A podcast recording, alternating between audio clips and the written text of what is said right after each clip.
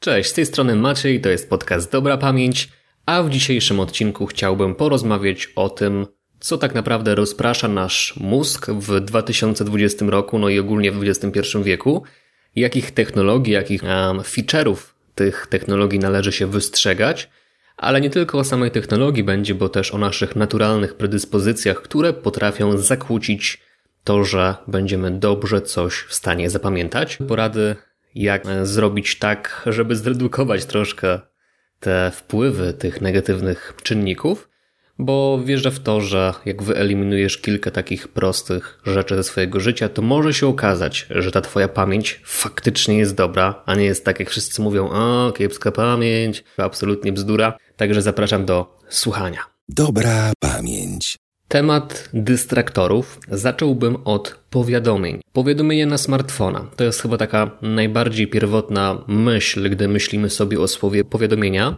I faktycznie, ja powiem Wam szczerze, że już od jakiegoś dłuższego czasu zrezygnowałem zupełnie z powiadomień. Mam telefon, w którym jest system Androida. Wszedłem po prostu w opcję, mm, wyłączyłem 3 czwarte aplikacji z tego trybu powiadomień, także powiadomienie otrzymuję dosłownie od dwóch, trzech aplikacji. Jest to antywirus, którego mam na smartfonie.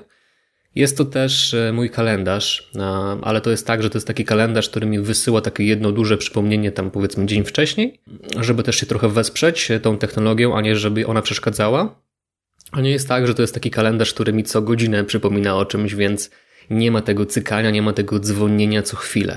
Tymczasem co robi przeciętny użytkownik smartfona, no nie ma w ogóle świadomości, mam wrażenie, o tym, że może wyłączyć dzwonienie Messengera, że może wyłączyć dzwonienie Tindera, że może wyłączyć dzwonienie Instagrama, etc. I mm, jest niestety niewolnikiem aplikacji, jest niewolnikiem software'u, który trzyma w swoim sprzęcie w kieszeni. I dopóki będziesz reagował, bo twój smartfon uczy cię reagować, on cię warunkuje wręcz. Będziesz reagował na te wszystkie dzwonki, dopóki będziesz na to pozwalał, ciężko będzie ci opanować twoją pamięć na takim optymalnym poziomie. No bo oczywiście nie, nie, nie chcę sugerować tutaj, że jak mamy włączone powiadomienie, to nasza pamięć będzie od razu do kitu. Niemniej wyłączenie tych powiadomień ma zbawienny wpływ na nasz umysł. Pozwala naprawdę na czystość umysłu. Ja znam osoby, które poszły o taki krok dalej, że nawet wyłączyły w ogóle dzwonki, gdy ktoś do nich dzwoni, że nie, nie odbierają w ogóle telefonów. Są bardzo aktywni, a nie reaktywni. Ja u siebie też poszedłem o mały krok dalej, ja jestem graczem i chciałem, żeby w moim życiu była przyjemność z grania w gry a nie coś takiego, że ja na przykład wbijam jakieś trofeum na mojej konsoli i co chwilę dostaję powiadomienie, że wbiłem trofeum za 5 tam jakichś kili albo za 10 e, znajdziek tak zwanych, tak? Czyli skarbów jakiś znalazłem. Nie podoba mi się to, że co chwilę dostaję taki dzwoneczek i powiadomienie na pasku w prawym górnym rogu, bo to nie pozwala mi się cieszyć grą. Zastanawiam się, o, wbiłem coś, o, wbiłem coś.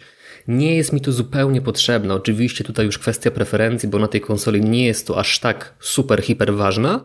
Niemniej zobaczcie, gdzie jeszcze oprócz samych smartfonów takie powiadomienia mogą powodować dystrakcję w waszym życiu. Także jeżeli słuchasz tego podcastu i wiesz w duszy, że powiadomienia wytrącają cię z codziennej równowagi, sugeruję ci zrobić pauzę i na iOSie albo na Androidzie, w zależności od tego, jaki masz system, znajdź tutorial, jak szybko wyłączyć powiadomienia. To nie jest trudne. I gwarantuję ci, że Twoja jakość życia może ulec drastycznej zmianie. U mnie tak właśnie się stało. Ja nie twierdzę, że nie jestem, może uzależniony to mocne słowo, ale jestem niejako przyklejony czasami do tego smartfona, przyznaję się. Zdarzy mi się, że od wczesnych godzin dziennych gdzieś tam on jest w mojej ręce ale to nie jest też tak, że jest włączony cały dzień i gdy tylko dostaję jakąś wiadomość na Messengerze, to od razu biegnę i o i, i cały w panice. A nieraz mi się zdarzało tak, że faktycznie, jak było jakieś powiadomienie na smartfonie, to w środku dnia wzbudziło to we mnie tyle emocji, że poczułem, że ja jestem reaktywny, a nie aktywny. Twórzmy rzeczywistość aktywnie, starajmy się nie być niewolnikami dzwoneczków. Kolejnym elementem, tutaj już bardziej kwestia naturalna, e, kwestia naszego mózgu, a właściwie jego produkcji, myśli. Myśli, które zaburzają naszą równowagę, nasz balans codzienny. Też jestem flagowym przykładem tego, jak myśli potrafią niszczycielsko wpływać na życie. Dostawałem naprawdę mnóstwo informacji zwrotnych od znajomych. Ej, machałam ci na ulicy, a ty w ogóle mnie nie zauważyłeś, nie odmachałeś. Co się stało? Czy już mnie nie lubisz, nie? Wręcz tego typu rzeczy. Zdarzało mi się, że wysiadałem na stacji metra oddalonej o dwie stacje od mojej, bo tak bardzo myślałem. Zdarzało mi się, że zostawiałem klucze w zamku na całą noc i sąsiad rano mnie budził mówiąc, no panie Macieju, zostawił pan klucze w zamku, nie?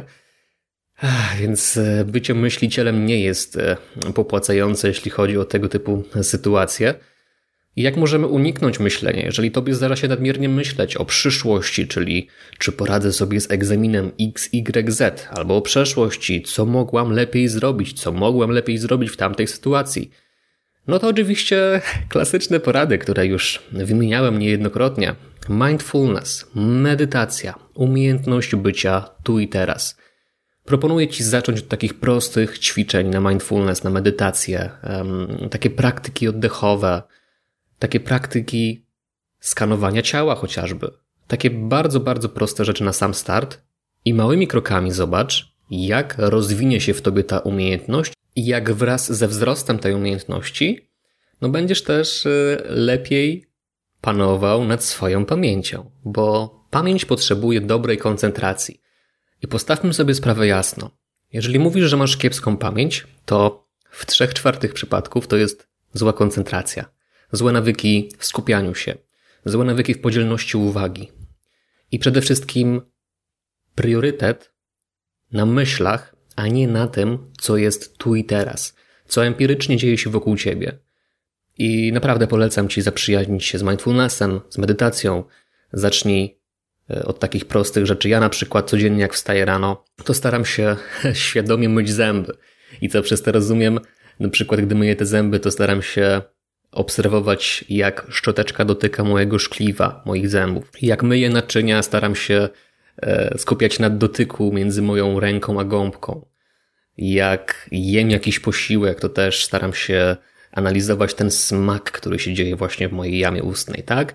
I, i czego dotyka mój język w tym momencie. Więc e, tego typu proste rzeczy na co dzień, jak skupianie się na zmysłach, węchu, smaku, dotyku, um, wzroku, no to oczywiście ma to duże znaczenie i może poprawić jakość również Twojej pamięci. Kolejnym elementem jest coś, o czym też już niejako powiedziałem, a mianowicie przebodźcowanie w czasie rzeczywistym.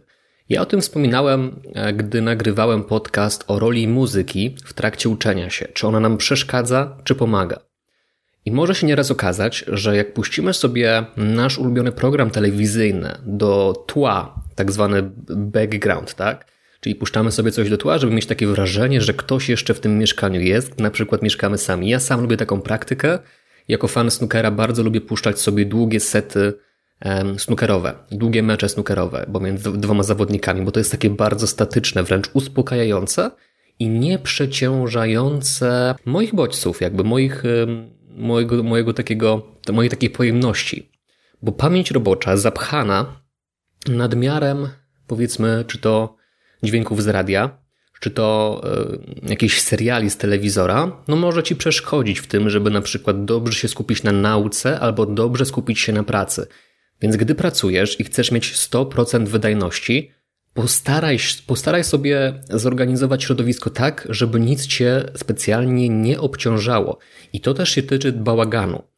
Ja uważam, że porządek jest wtedy, gdy w 3-4 sekundy jesteśmy w stanie znaleźć e, daną rzecz. Gdy nie jesteśmy w stanie, oznacza to, że te e, rozsypywanki w postaci jakichś dokumentów, czy, e, czy nawet tych plików cyfrowych, tak? Mogą zaburzyć naszą koncentrację, naszą pamięć i lepiej sobie to wszystko uporządkować, zanim do pracy czy nauki się zabierzemy. Więc e, testujmy bardziej lekkie treści, czyli jeżeli chodzi o muzykę, coś bez słów. Jeżeli chodzi o jakieś takie programy telewizyjne, to ja zazwyczaj wyłączam dźwięk i ewentualnie widzę tych dwóch snookerzystów i to jest taki maks. Ja się wcale na tym jakoś mocno nie skupiam, nie angażuję umysłu, Więc wydaje mi się przynajmniej, że nie zapycham zbytnio tej pamięci roboczej, a jeżeli oczywiście możemy zrezygnować w ogóle z tych takich backgroundowych rzeczy, to też jak najbardziej wskazane, żebyśmy zawsze mieli celownik skupiony na tym, co jest ważne. Kolejnym elementem jest automatyczność. I o ile automatyczność jest fajna w kontekście jazdy Teslą, tak, powiedzmy, że cieszymy się tym, że nie musimy kierować samochodem i możemy w tym czasie robić inne produktywne rzeczy, to potrafi ona zaburzyć nasze zdolności zapamiętywania. Dlaczego? Lubię ten przykład z braniem leków rano. Gdy osoba starsza, albo nawet my sami, nasi rówieśnicy, jako dwudziestki powiedzmy, bierzemy jakąś tabletkę rano, bo musimy ją zażyć i, i to jest ważny element naszego dnia, no bo dbamy o zdrowie to chcemy zapamiętać ten fakt, że ją wzięliśmy, ale robimy to codziennie, powiedzmy, tak? Siedem razy e, w ciągu siedmiu dni w tygodniu, albo nawet więcej, powiedzmy, że dwa razy dziennie. No to teraz co zrobić, żeby nie brać tego zawsze automatycznie, bo gdy bierzemy automatycznie, to potem się zastanawiamy, ej, ale czy ja w ogóle wziąłem tę tabletkę? Wzię, albo wzięłam tę tabletkę? No właśnie, jest problem, nie? I to samo tyczyłoby się też na przykład procesu czytania książek. Ja się nieraz łapię na tym, że czytam je automatycznie, że czytam je od pierwszego akapitu do powiedzmy ostatniej litery na stronie i tak potem mówię, o czym ja w sumie czytałem, e, co tam było, o co chodziło, nie? E, I wydaje mi się, że e, mam też tę przypadłość z audiobookami. Gdy słucham audiobooków, to zdarza mi się tak na dobrych, nie wiem, może 2-3 minuty tak zamulić, mówiąc takim żargonem młodzieżowym. I dopiero potem się ocknę i myślę, kurczę, o czym były te poprzednie zdania, nie? Nie mam pojęcia. Więc starajmy się unikać automatyczności. Żeby to zrobić, możemy po pierwsze starać się, żeby czynności były bardziej skomplikowane. Czyli w momencie brania tej tabletki, no to na przykład trochę ją poprzeciągać w ustach, trochę ją przenieść po podniebieniu, e, pomlaskać kilka razy, pociamkać, jak to się mówi, tak? I dopiero wtedy połknąć, popić powiedzmy tą wodą i trochę ją ubarwić, tak? Oczywiście, tak jak też e, słusznie pani Małgorzata Kospień wspomniała w poprzednim podcaście o seniorach, no nie musimy robić wtedy fikołków czy, czy przysiadów, bo to się po czasie, po miesiącu stanie już tak, tak się do tego przyzwyczaimy, że, że będzie, będzie lipa. Natomiast tak trochę ją skomplikować, żeby to nie było takie łatwe, proste, żebyśmy umieli zarejestrować to oczami naszej wyobraźni.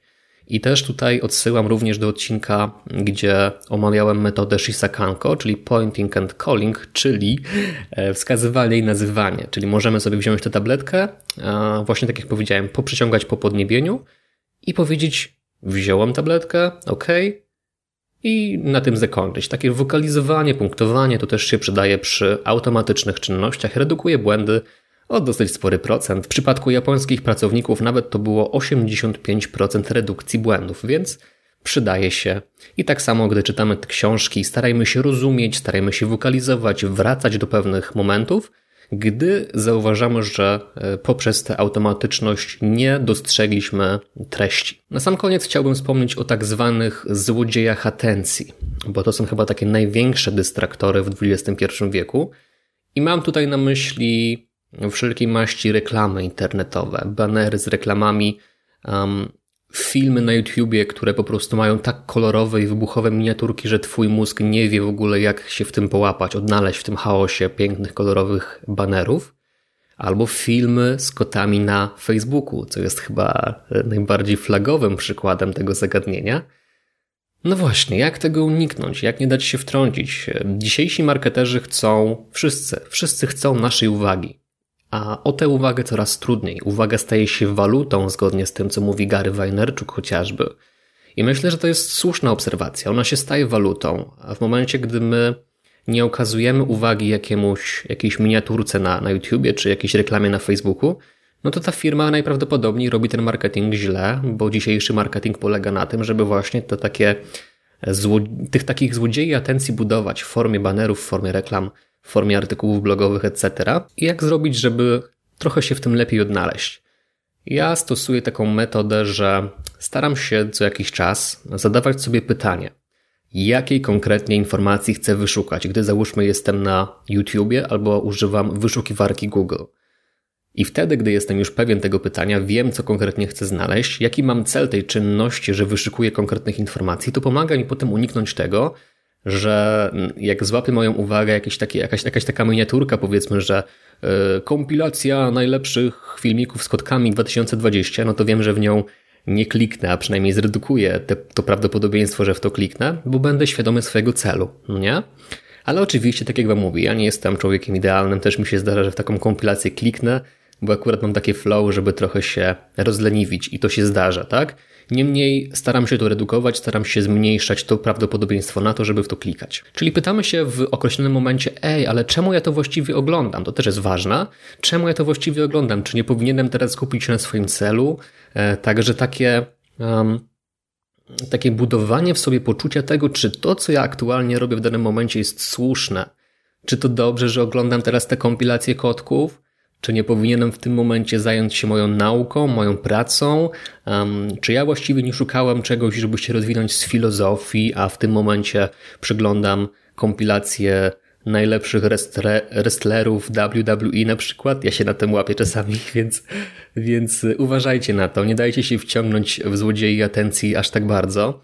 A myślę, że to nie jest możliwe do takiego pełnego uniknięcia, bo wtedy musielibyśmy oczywiście wyrzucić komputer i smartfon za okno, ale możemy to jak najbardziej redukować i do tego Was serdecznie zachęcam. To były moje przykłady dystraktorów, które według mnie mają dominującą rolę w rozpraszaniu nas w XXI wieku i chciałbym, żebyście na ich podstawie, gdy uda Wam się je zredukować lub może nawet wyeliminować, jeżeli to się Wam uda, to mam nadzieję, że trochę zmniejszycie ten pesymizm względem Waszych zdolności poznawczych, bo Wasza pamięć naprawdę jest świetna. By default, domyślnie, nie należy tak bardzo jej krytykować, że o, my nic nie pamiętamy, i nasza pamięć jest zła, bo jak popracujemy trochę nad koncentracją, nad tym, żeby nie dać się tak łatwo połykać dzisiejszym rozpraszaczom, to się okazuje, że hej, ta pamięć nie jest taka zła, nie?